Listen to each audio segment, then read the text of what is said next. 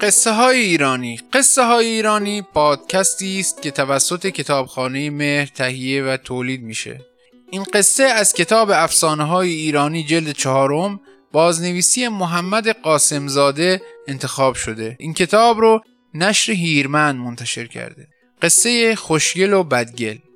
روزی بود روزگاری بود. در زمانهای قدیم پادشاهی بود و این بابا پسری داشت و پسر اونقدر زیبا بود که نه تنها لنگش میان آدمیزاد پیدا نمی‌شد پریزادها هم به گردش نمی رسیدن. پادشاه دستور داده بود آینه ها رو جمع کنن و در شهر هیچ آینه جلوی دستش نباشه تا این پسر صورت خودش رو نبینه. اگر چشمش بیفته به صورت خودش دیوونه میشه. گذشت و گذشت تا این پسره بزرگ شد و روزی رفت بازار و دست دورگردی چیزی دید که تا آن روز ندیده بود. از دورگر پرسید این چیه؟ چه خاصیتی داره؟ اون بابا گفت اگه اینو بخری به اون نگاه کنی صورت خودتو می‌بینی. پسر زود دست به جیب شد و آینه رو خرید و خودشو نگاه کرد و دید عجب سر و چشم و ریخت قشنگی داره. آینه رو برد به قصر و یک راست رفت اتاق پدرش و گفت خودت می‌دونی من چقدر زیبام پس چرا برام زن نمی‌گیری؟ دختری که پیدا می‌کنی باید عین خودم زیبا باشه. پادشاه تمام کشور را از پاشنه در کرد و دختری پیدا کرد که از پسره هم خوش آب و رنگتر بود. ولی جوانهایی که دور پسره رو گرفته بودن سر به سرش میذاشتن و می‌گفتن پدرت کلک می‌زنه دختره اون قدم تعریفی نداره. خیلی هم ریخت و روزش خوب نیست. پسره دمخ شد و رفت پیش پادشاه و گفت شنیده نامزدش قشنگ نیست. و می‌خوان بهش قالب کنن. پادشاه که می‌دونست تا چشم پسره به دختره بیفته گیج و گول میشه و نمی‌تونه جلوی خودشو بگیره گفت سب کن. شب عروسی معلوم میشه. پسری که حرف رفیقاش رفته بود تو کلش دم به تله نمی‌داد و هر روز به بهانه ای از زیر عروسی در می‌رفت. تا آخر سر به هر مکافاتی بود دستشو گرفتند و نشوندنش سر سفره عقد ولی پسره نه به آینه نگاه کرد و نه به دختره و عین مجسمه سر به زیر موند. به دستور پادشاه جشن گرفتن و بزن و کوب را انداختن. ولی پسر پادشاه از اتاقش بیرون نیومد.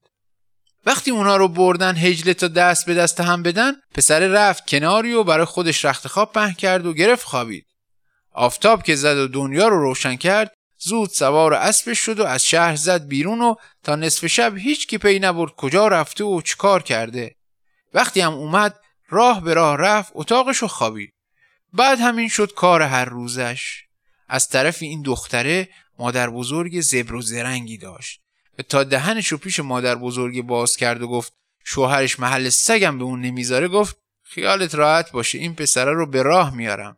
کاری می‌کنم به دست و پات بیفته. پیرزنه سبدی پر کرد از انار و سیب و گلابی و انگور و دختره رو برداشت و رفتند همون جایی که شاهزاده هر روز با رفیقاش جمع می شدن و خودشون رو زدن به اون راه که اومدیم میوه بفروشیم. پسره و دار دستش همین که میوه رو دیدن اومدن بخرن و تا چشم پسره به زن خودش افتاد نشناختش. ولی یک دل نستد دل عاشق شد و هاج و واج موند و اونایی که همراهش بودن دیدن رنگ از صورت پسره رفته. دست پاچه شدن و گفتن چی شده؟ پسره گفت اینم کار بود که پدر من کرد. دختر به این زیبایی تو شهر خودمون پیدا میشه بعد اون این همه راه رفته تا دختره بدریخت و بیاره به ناف من ببنده. حالا که پدرم گوشش بدهکار نیست خودم این دختره رو از مادر بزرگش خواستگاری می‌کنم.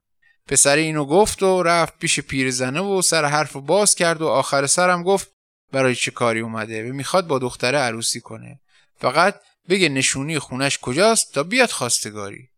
مادر بزرگ نشونی خونه رو داد و چون به مرادشون رسیده بودن زود سبد و برداشتن و با دختره راه افتادن و برگشتن. ولی پسره که با دومش گردو میشکست و از خوشی میشنگید زودتر از اونا به قصر رسید و دید زنش نیست. از این بپرس از اون بپرس تا بالاخره مادرش گفت دختره و مادر بزرگش رفتن سر راه میوه بفروشن. پسره و مادرش داشتن با هم حرف می‌زدن که مادر بزرگ و دختره هم رسیدن و پیرزنه که می‌دید پسر عین اسفند روی آتیشه رو کرد بهش و گفت چرا به زن نگاه نمی کنی ببین چه زن زیبایی داری. پسره گفت تو همون زن میوه فروشی؟ پیرزنه گفت آره خوب فهمیدی. پسره گفت پس دختر همرات کجاست؟ پیرزنه گفت دختری زنت بود. حالا هم نمی‌دونم کجاست. پسر پادشاه که ما تو حیران بود دوید به اتاقش و دید دختر اونجا نشسته. پرسید زنش کجاست؟ دختره گفت مگه چشمت نمی‌بینه؟ تا چشم شاهزاده به زن خودش افتاد عشقش یکی بود شد هزار تا. و با خودش گفت چرا در آینه نگاه نکردم و اینقدر خودم رو عذاب دادم؟ زن و شوهر آشتی کردن و به خیر و خوشی رفتن سر خونه و زندگی خودشون.